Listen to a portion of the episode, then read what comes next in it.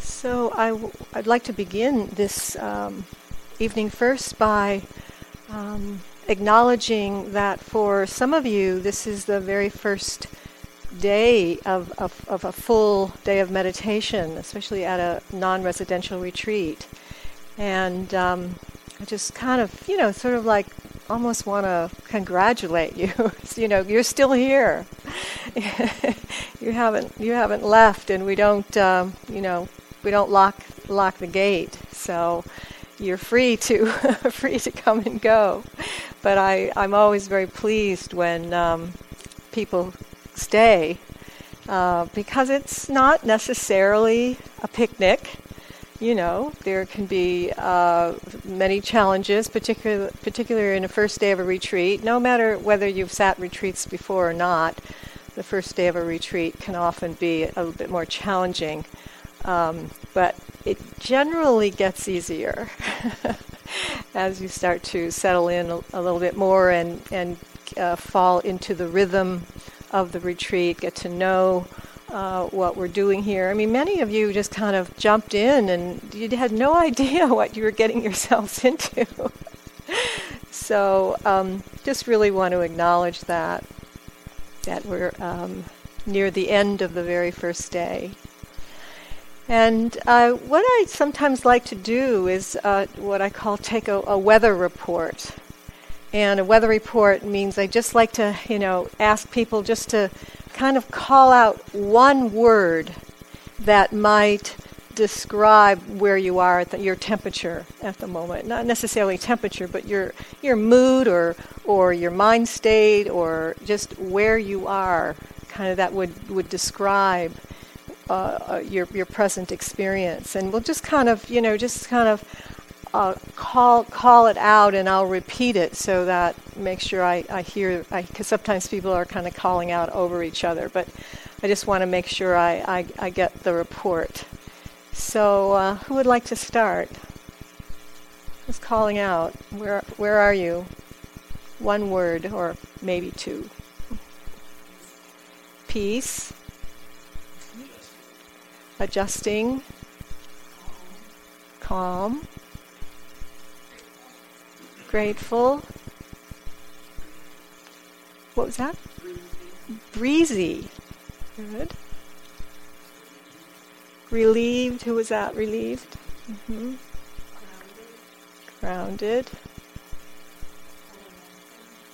Orienting. Self nurturing settling, transforming.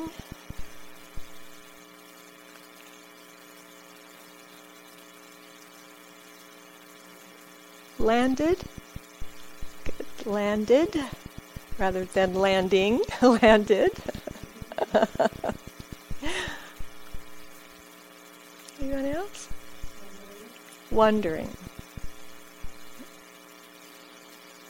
Okay, good. Gives me a gives us together a little bit of sense of what's in the room. Mm-hmm. I'm sure you see now that a lot happens when you're not doing much of anything at all. Right? Just sitting, walking, moving slow, and yet a lot can be going on right? internally, externally. This is what we call the, the adventure, the adventure that we're on. And so sometimes we like it, and sometimes we don't like it. but, um, you know, what I find is that people people go through it anyhow. on my first retreat, my very, very first retreat, which was just a Friday night to a Sunday afternoon, I thought I was going to have a nervous breakdown.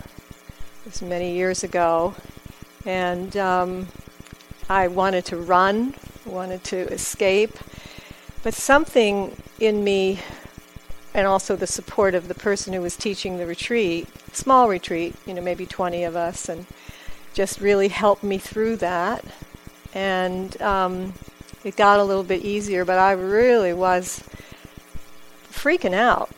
You know, have, being left with myself, really looking at my own mind, it was really um, hard.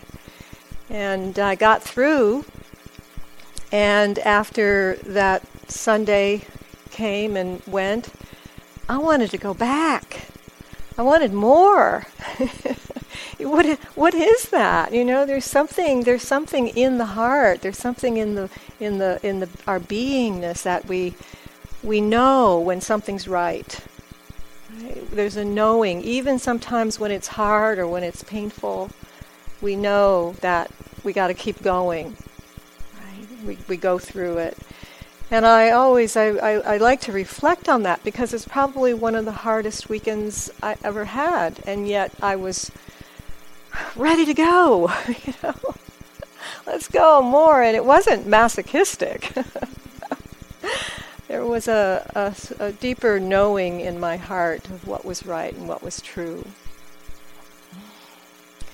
So here we are, we're on our, our adventure together. And recently I've been liking to read this prayer near the beginning of a retreat. And I've uh, read it at the beginning of a few retreats because it just speaks so um, profoundly to what I think we're doing here, what these retreats are really about. And the interesting thing, this is a prayer that was offered at the um, uh, the an environmental Sabbath that was being put on by the United Nations in 1990. And at that time, they wanted to bring pray, more prayer into the workings of the United Nations. And this happened to be around the an, envir- uh, at Earth an Earth Rest Day. They were really bringing like the, we need to bring more rest to the Earth to, to, to ourselves and to, and to the earth. And this is 1990. Very profound. And it, it goes like this this is the prayer at the UN. We who have lost our sense and our senses, our touch, our smell, our vision of who we are, we who frantically force and press all things without rest for body or spirit, hurting our earth and injuring ourselves, we call a halt. We want to rest. We need to rest and allow the earth to rest. We need to reflect and to, rediscover the mystery that lives in us, the mystery that is the ground of every unique expression of life the source of the fascination that calls all things to communion. We declare a Sabbath, a space of quiet for simple being and letting be, for recovering the great, forgotten truths, for learning how to live again.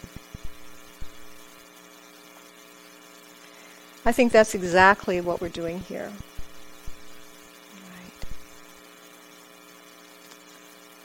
A space of quiet for simple being.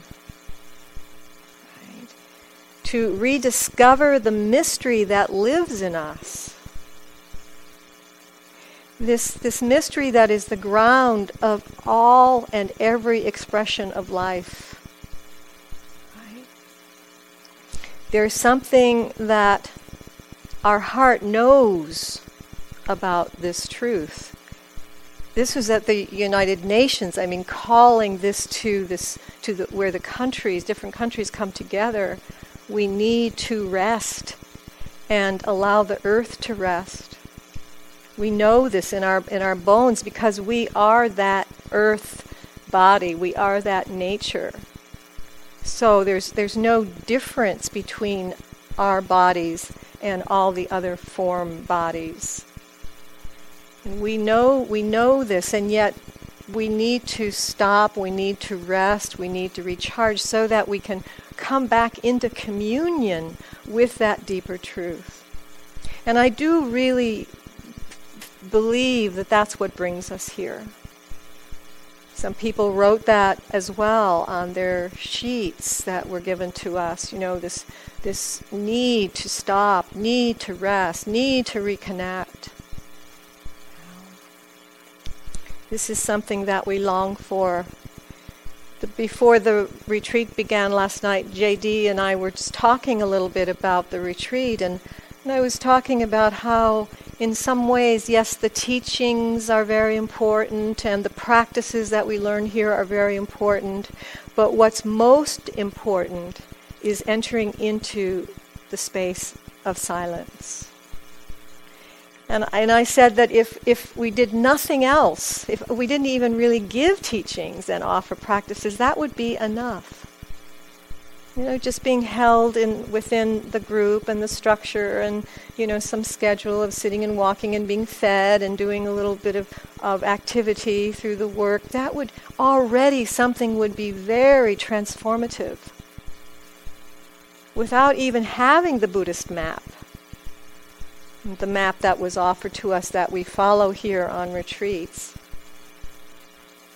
Just the entering into the, so- the power of the solitude, the power of the silence, which many of us also uh, get when we go out into nature. And we were pulled out, many of us are pulled into nature, into the natural world because of this longing for this deeper connection. So the silence, in some ways, is the teacher. And that's why we protect the silence so much. I mean, all the, all the um, half-hour logistics that you all received last night before the, we even really began the teaching, you know, it's, it's all protection. To protect this silence and to protect the, the refuge, the sanctuary that we create here because of its power and some of you may have already felt that today. Even if it's just for a few moments, you know, it doesn't require a lot to have a very strong impact on the consciousness. Just when the, we take one big out breath, you know, just like, ah you know, it's like a out breath that we've been waiting to take for weeks. You know, it's just like, ah, finally we can put things down that can feel like a burden that we've been carrying, a heavy burden on our shoulders, we put it down.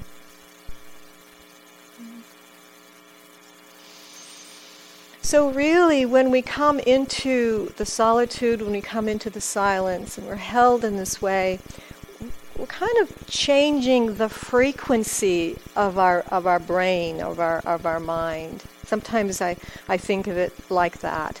Because the frequency if it's if we're going through the, the, the, the, thinking mind the conceptual mind and we're thinking and we're, we're projecting and our ideas and our fantasies and our memories and, and we're living very much in the realm of the mental realm the mental realm it's almost um, too gross in in in uh, contrast to the subtle you know, it's almost too gross to, to know the subtle. That subtle that we start to enter into in the silence and in the solitude. We have to um, we have something needs to happen where where we get more settled, we get more calm, we get more quiet, or we're not going to be able to sense into this mystery that is the ground of all things. So the so the meditation practices, the ancient lineage of practices, is what uh, was is what's offered to us to allow us to begin to change that frequency, to to settle down. And I know many of you have seen those acrylic balls that particularly with the snowmen in them and you can shake them they got snow like snow in the acrylic balls and you shake them and then it looks like the snowman is in the snow. And then when you stop shaking them and set it down, the snow just starts to settle to the ground. And the space around the snowman becomes clear. It, and, and if it's not shaken up again, that snow just stays settled on the ground. And this is what happens in the meditation is we're, we're trying to take away the conditions that cause that unsettledness or that disruption or the agitation or the um, distractions even.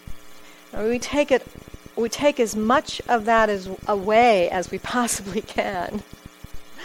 Just keep clearing the space, and I mean, not, that's that's why we try to protect you having contact with out the outside world, because that's like shaking up the acrylic ball, and then if that has to happen or needs to happen, then it'll take a little while for that to settle down again. But if that's not shaken up, it just gets quieter and quieter and quieter. And in that quietness, then there is the potential for more openness and connection and contact with that which is larger or greater than our small, narrow thinking mind. So we're creating we're, the conditions here through the meditation, the practices, the conditions here on the retreat is to bring a, a, a kind of what I call, and why I call this the heart of awareness, I call this um, dropping into the heart from the mind. So rather than living through the mental realm, we start to drop the attention. So the attention is more in the body. We move, we feel the body, we are, are uh, experiencing more of the fullness of our body. And as that as the, the attention that is usually wrapped up in the mental realm starts to drop down, it touches our heart. And I'm, t- and, and, I, and I'm referring to the area around our heart, the organ of our heart, which in the um, uh, teachings of the chakras, or the energy centers, is called the heart center, the heart energy center. And then there's the belly or the, the, the body center, which is lower down around the belly. And we start to actually feel and experience more energy in those centers or those areas of our body.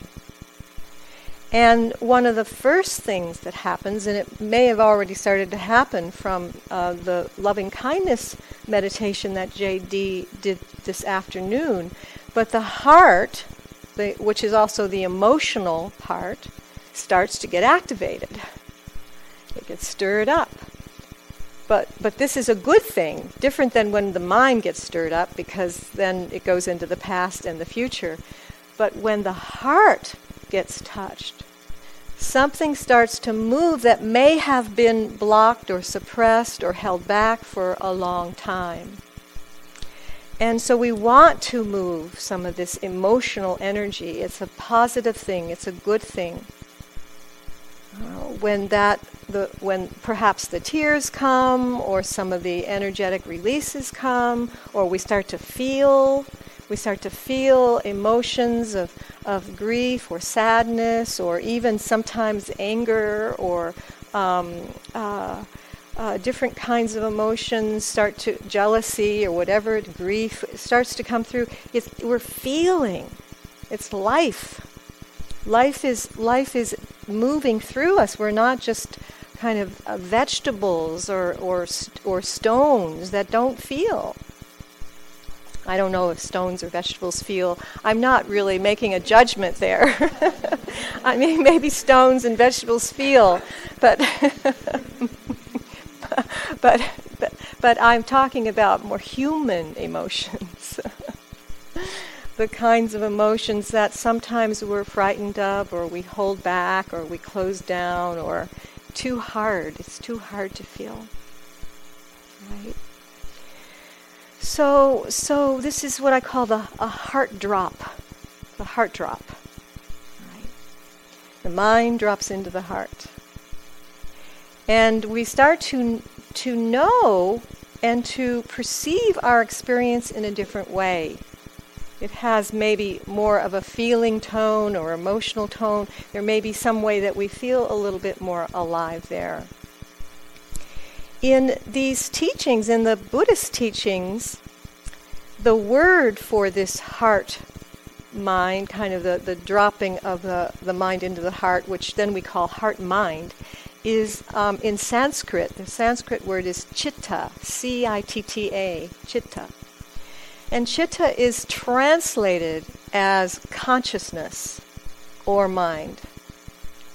And it's pointing to what it points to, what chitta points to when it's when it's talked about in the teachings, is the quality where what we're interested in all spiritual teachings and all spiritual t- traditions what we're interested in is the quality of that chitta, the quality of that consciousness. Right? What is what is what is the quality of our mind? What is the quality of our mind states?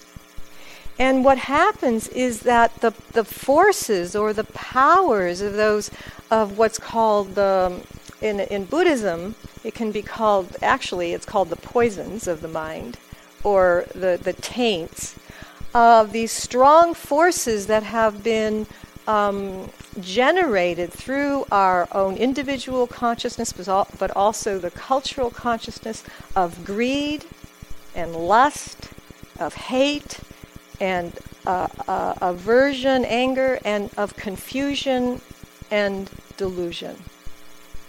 There's three, actually. Three. It's just greed, hate, and delusion. And those are the three roots of our suffering, of our human suffering.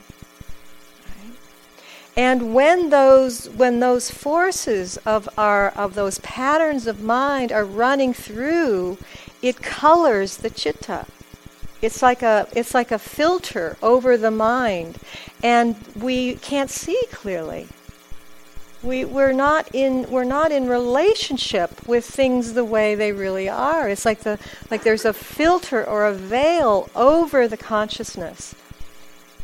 And so all spiritual traditions, and I think in all the different religions, using different language, are concerned with this what sometimes we call the, the purification of the consciousness or the purification of the heart, where we learn um, and we practice new ways of being so that we're not acting out from these very painful and difficult patterns of our mind of, of, of lust, of lust, of hate, of, of delusion, of confusion.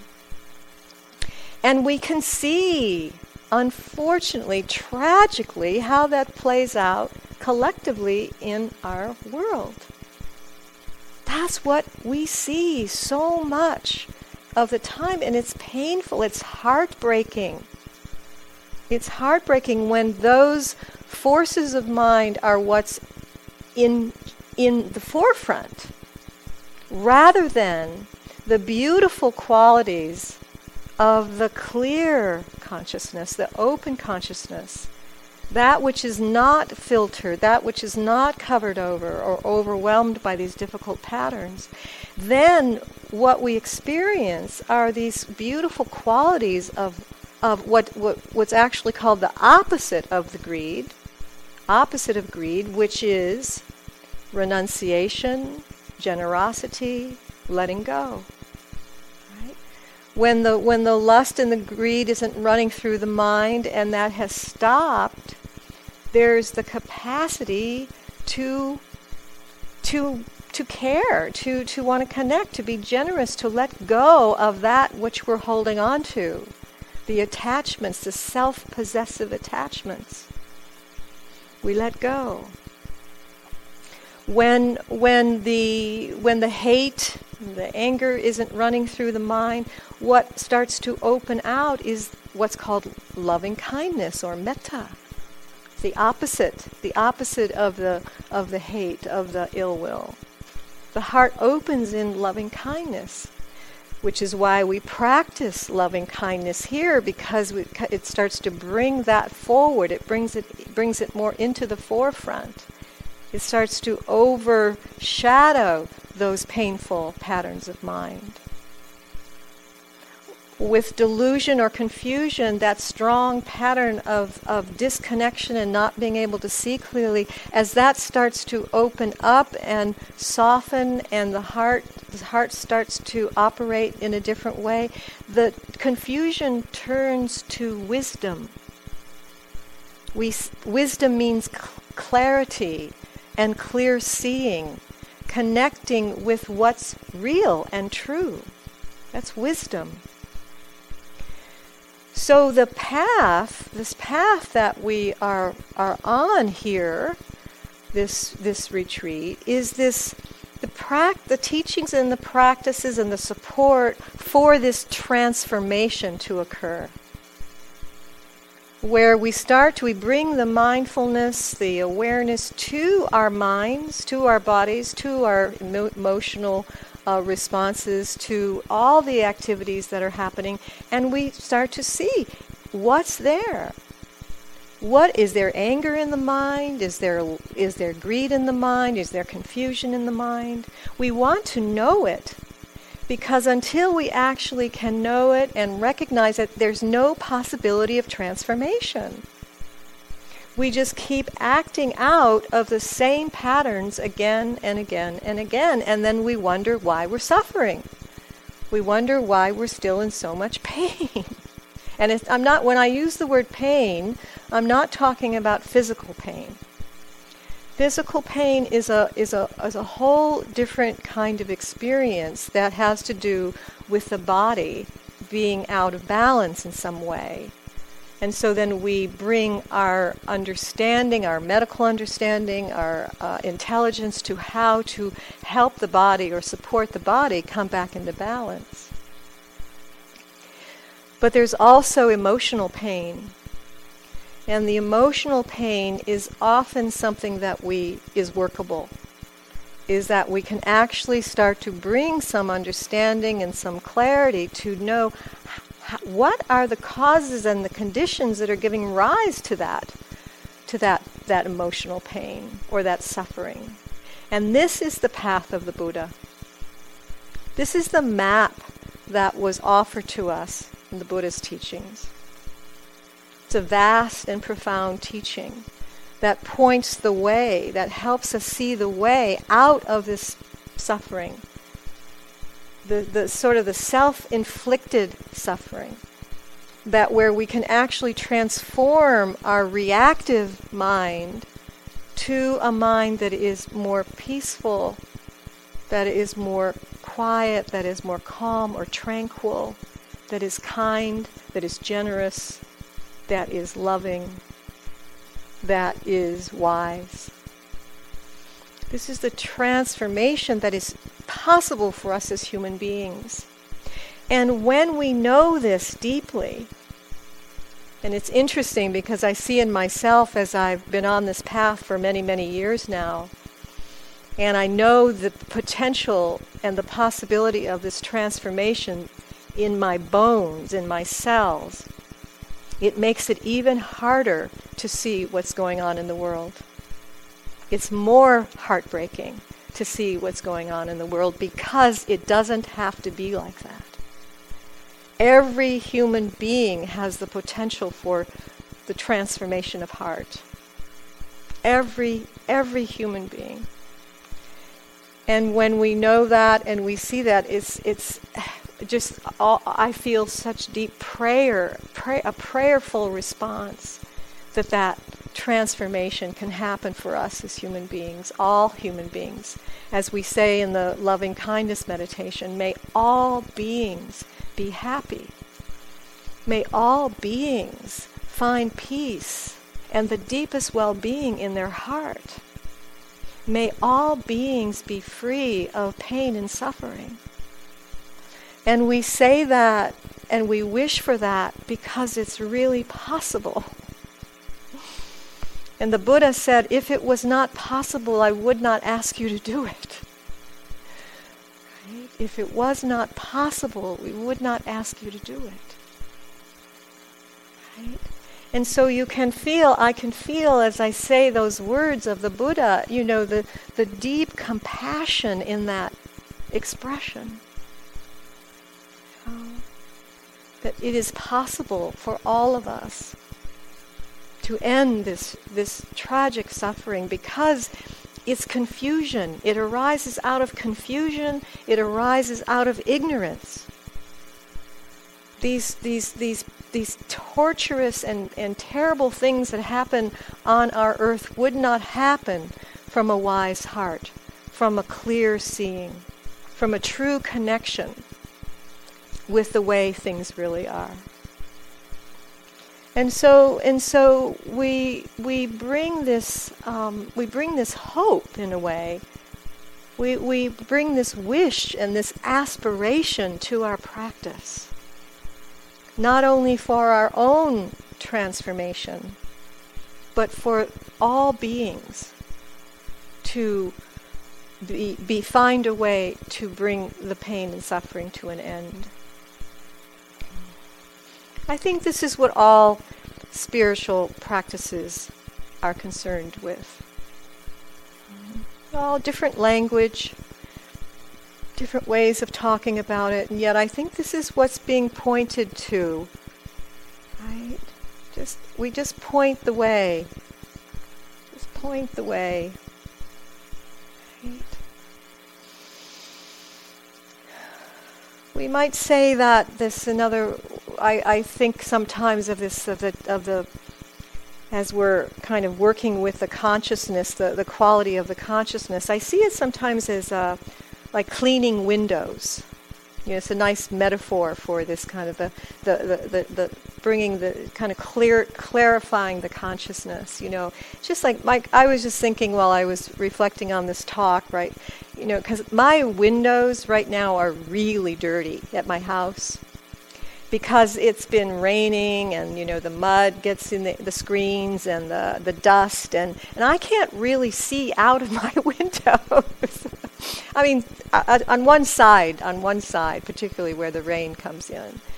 And I need to clean those windows because I'd like to see out of them. And particularly when the sun hits it a certain way, it is just like all dirt. And and it's a you know a bit of a chore. I mean, I guess I could hire somebody to do it, but you know, I can also just get on my stool and take the windows out and scrub the the screens and you know, but it's the same thing. You know, it's something I have to put some effort in and some time and some commitment and you know, it's the same with our with our own mind, with our own consciousness. Another translation for the chitta, for the purified chitta, is to shine, to be bright, to be beautiful. So, in that, when the heart, the heart mind, the chitta, is free of those difficult patterns of mind, there's a quality of brightness there's a quality of shininess or, or beauty. And we can see this in people. You know, there, there are people that we, we see and we go, wow, they're really bright. You know, it might be that day, you know, it might not be forever. and it's true for all of us, you know. Sometimes we have these days where the heart is really open and we feel really free and and sometimes we'll look in the mirror and, or, and it's just like, woo, yeah, there's a brightness today. Or somebody comes up to and says, oh, what happened to you? You know, some good things are happening for you, you know because it can we can feel it we can sense it both in inner and outer and and this isn't some a goal it's not like some some place that we arrive at or some place that we reach some time in the far future where we feel bright and shiny and beautiful it's just a moment or a few moments or an hour where we just feel free, where, where the heart opens, the mind and the heart, the chitta opens. And there's a sense of just having put something down. We're not carrying the burden of the past in the same way that we have. And we experience that directly. it may be that the conditions change again, and then we feel the contraction, we feel the heaviness, we feel the burden, and it all comes back. And, but that's okay. No, that's just our the journey, the journey that we're on. And then as with our mindfulness practice, we see if we can actually bring some loving attention to what's occurring to see well what's happening now? What do I need to understand? What do I need to do or learn about what's happening for me right now. And this is the quality of interest and curiosity and kindness that we bring to our experience. And then we start to cultivate those beautiful qualities of our heart and mind. And so these, these, the practice works with it all. We don't have to be in a state of of freedom from these difficult patterns of mind. But when we see that they're occurring, can we bring a loving response so that we're not reinforcing more hatred and negativity and judgment and a certain violence to ourselves just because we're having a bad day? How can we transform that attitude of mind? This is what we're concerned with in these teachings, in this practice. Right? This is what we're going to be working with over these, these days together. So we're, we're, you know, different metaphors can be used. We're kind of, you know, clear, cleaning the windows or maybe I like also the, the metaphor of the of the mirror, kind of you know shining the mirror, the, the smudged mirror, you know, making it bright. When I was doing my sitting my three month couple of three month retreats, um, one of my favorite yogi jobs was cleaning the bathrooms because I got to clean the mirrors.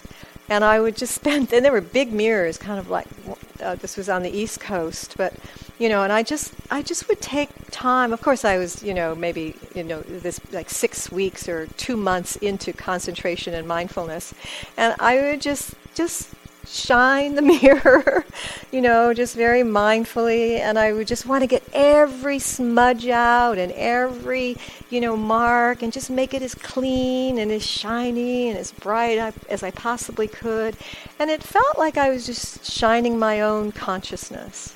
You know, it was a mirror of my own mind just reflecting back to me. You know? And sometimes our meditation can just feel like that. We're just shining the mind, polishing the mind, cleaning the mind, so that these beautiful qualities appear. So, here on the retreat,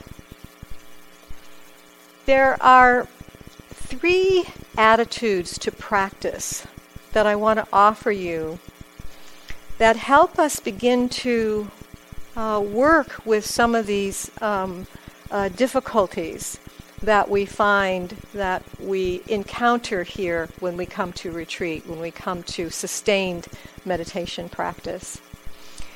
And, and each of these three attitudes are perpetuated through certain beliefs certain beliefs that we carry, uh, our attitudes that we carry that keep these things going.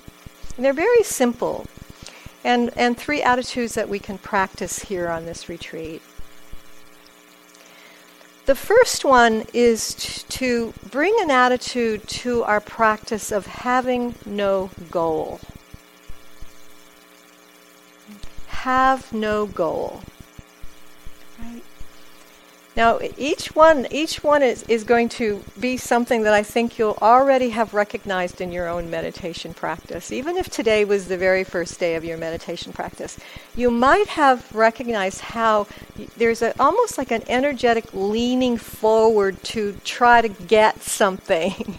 so, you know, a certain kind of experience or a certain kind of um, feeling or a certain kind of emotional state or or or maybe being aversive to the one that's here, whether it's tiredness or there's physical pain or there's maybe a lot of emotions like I don't want that. I want this, right?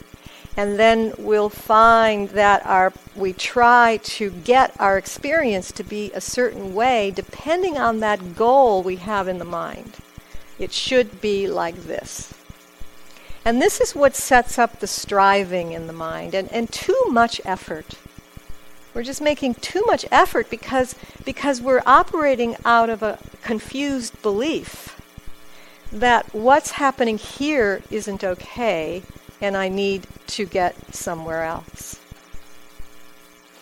This is what sets up this kind of the, the greed in the mind. It's kind of greedy, lusting after, you know, I want that, I want that, I gotta have that, I don't want what's happening. It's kind of like the aversion or the hate in the mind and the greed in the mind. And then we're just kind of moving back and forth between those two very difficult, uh, painful patterns of mind and feeling the energetic restlessness and agitation that's occurring because we're trying to get a certain experience. So the first one, have no goal. Right? Which really starts to point us back to being here. Right? Just being here. So the second one to bring to our practice is to be where you are. These are not rocket science, but they are so challenging for our mind because we carry a belief, in this case, this can't be it. What's happening now, where I am, can't be what the meditation is really about. Which then brings in our goal, right? Well, I want to get over there. I don't want to be here, right? So, so whatever it is, can we be where we are? I was reminded of the question that you brought this morning around the tiredness. You know, it's like, you know, sort of like, you know, it'd kind of be better if this tiredness wasn't here, you know, it's sort of like, let's get over the tiredness, even though, as you said, you know, the life, your lifestyle had brought about that exhaustion and the tiredness, you know, so, so probably isn't just going to go away just with a little meditation. So this is a, so can we be where we are? You know, tired, sleepy, exhausted. And what is that what's it like? And can i can i bring that can i bring that into my awareness with kindness with gentleness with patience without judgment without expectation being where i am? You could even use that as a as a mantra as a as a teaching mantra. Be well we say be here now right be here now be where i am to see if we can open to that and embrace that. And the, the third one is don't interfere. Right? Don't interfere with your practice or try to change what's arising. Right? Don't don't because we, we get into like manipulating right? This is, you know, manipulating our experience. We try to, you know, get a little of this or try to get a little of that, or, you know, uh, well, last time I sat, you know, I sat really still and my mind got quiet, so I'm just going to come back and sit really still again and try to get my mind really quiet. But actually, that's really creating a lot more restlessness and agitation. I can't seem to repeat the conditions that actually brought about my desirable experience again. So let's not interfere and be where we are without a goal. If we interfere with our experience, we're in a way taking too much responsibility for our experience to be a certain way. It's almost like I've got to make it happen. I'm responsible for the way I'm feeling and the way I'm experiencing and what's happening here. And this sense of me, the sense of I, starts to get stronger, and I think I need to make a lot more effort than I actually need to make. Because I'm, I've got some confused ideas about how this all works. So that's why we keep encouraging you to let go, to relax, to see if you can open in a mindful way to your experience just as it is.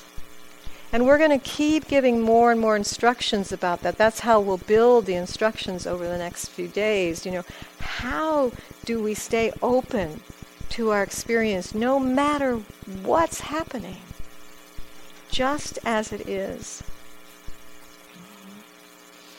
we believe that happiness is dependent on certain conditions to arise in order for us to have those qualities that we so desire of peacefulness and stillness and um, joy and happiness. But the teachings of the Buddha point to that our happiness, the true happiness of the Buddha, is not dependent on any particular conditions arising. In fact, we use the word unconditioned. It's not conditioned. That happiness of the Buddha is not dependent on any conditions. It goes beyond all conditions. No matter what's happening, we can still know deep peace, deep happiness, deep tranquility and calm in relationship to what's occurring. And this is what we're going to be exploring more and more. So we're really pointing to a different way of being, a different way of knowing, a different way of experiencing, coming into experience, which I call the attention of the heart where we start to feel located in ourselves in a little different way. We're, we're not being led by the head in the mind, in our thoughts and our ideas and our beliefs and our projections and our um, expectations and our goals, which even when I talk about it, I already feel like I'm falling over. it's so in the head. and so we sit back Sit back, let the attention go down through the body. Feel our heart, feel our belly, feel our feet, feel our arms. Let the energy and the attention move and circulate so we're not just in our head. This is, as we all know, I know everybody in this room knows, this is the cause of a lot of our problems. right? And this is the, the training, this is the mind training where we start to find a way out, a way out of those of the of the experience of our life being problematic. This is what this is what we want to start to understand, but not as a goal, but just as an aspiration. We hold we hold aspiration, something that the heart longs for or the heart desires. And we hold that lightly, not tightly.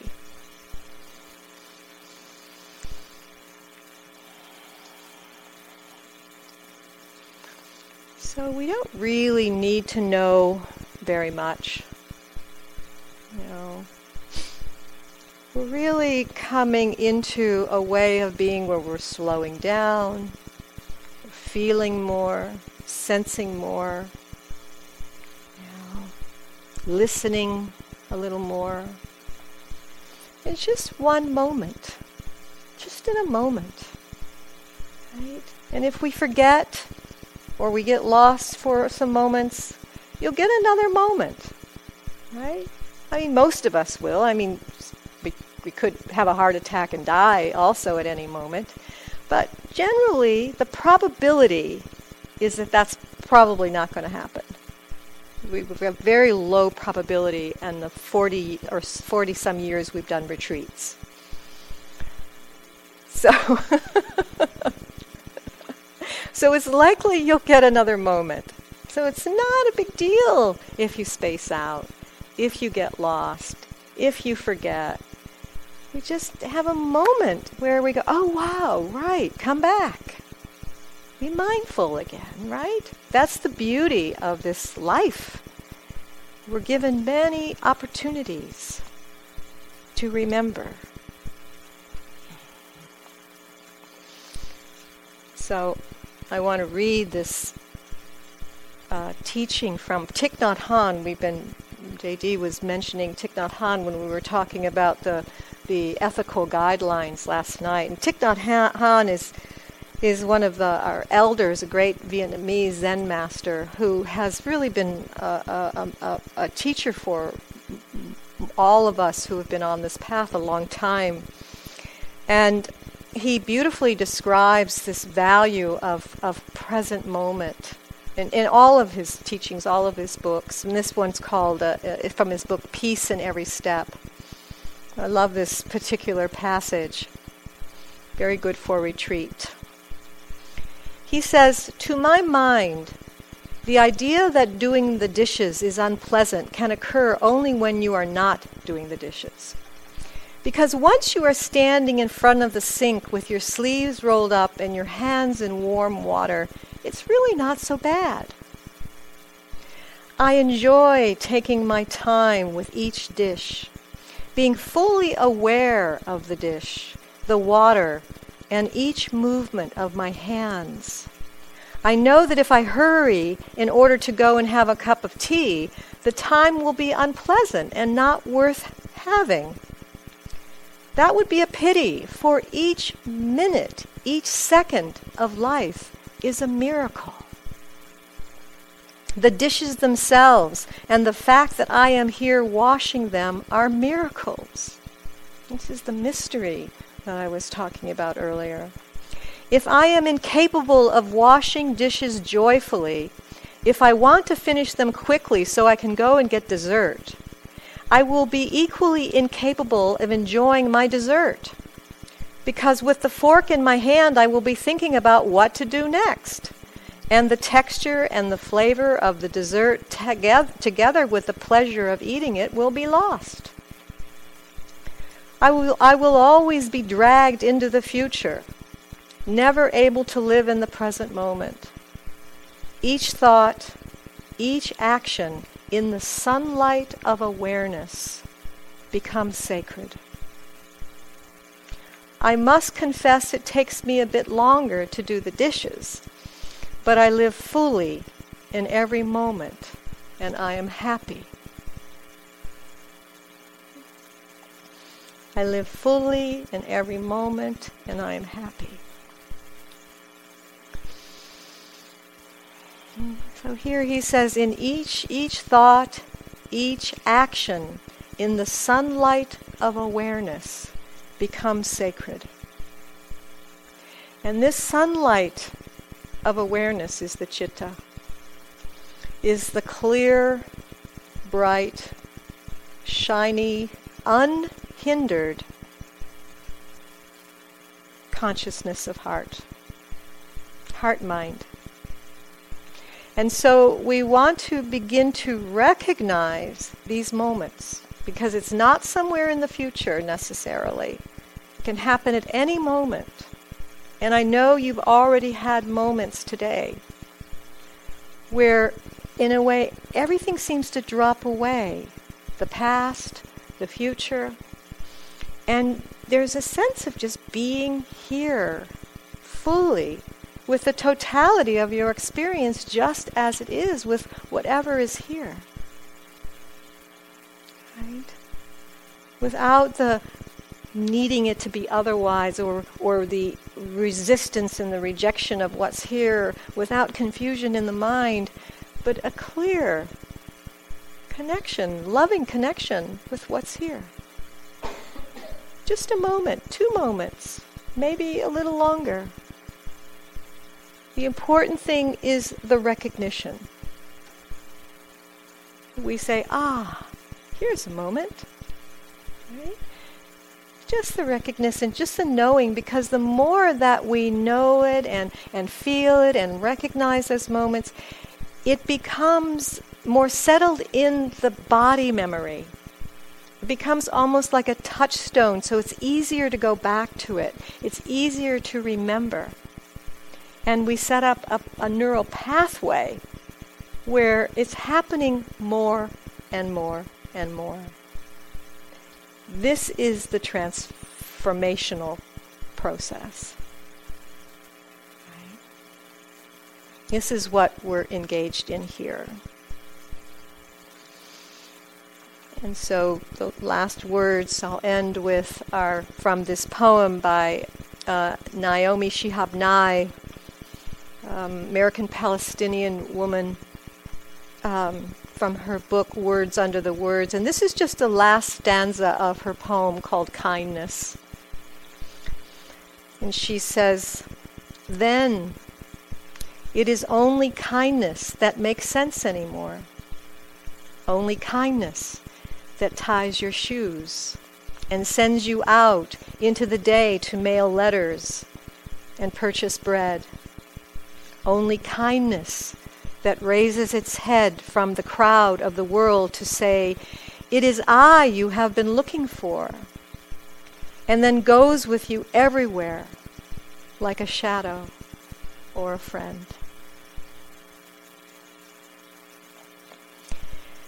So we'll just sit quietly for a couple minutes. You don't have to change your posture, just sit in the silence together.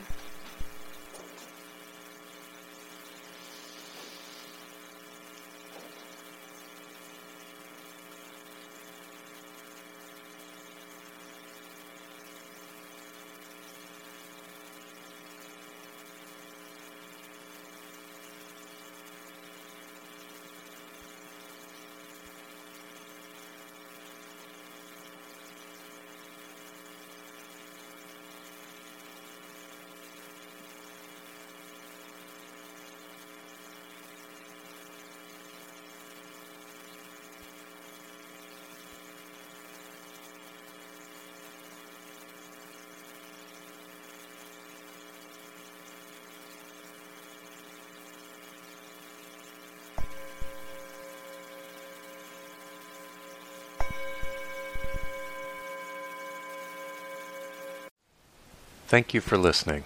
To learn how you can support the teachers and Dharma Seed, please visit dharma dharmaseed.org. Thank you for listening. To learn how you can support the teachers and Dharma Seed, please visit dharma dharmaseed.org slash donate.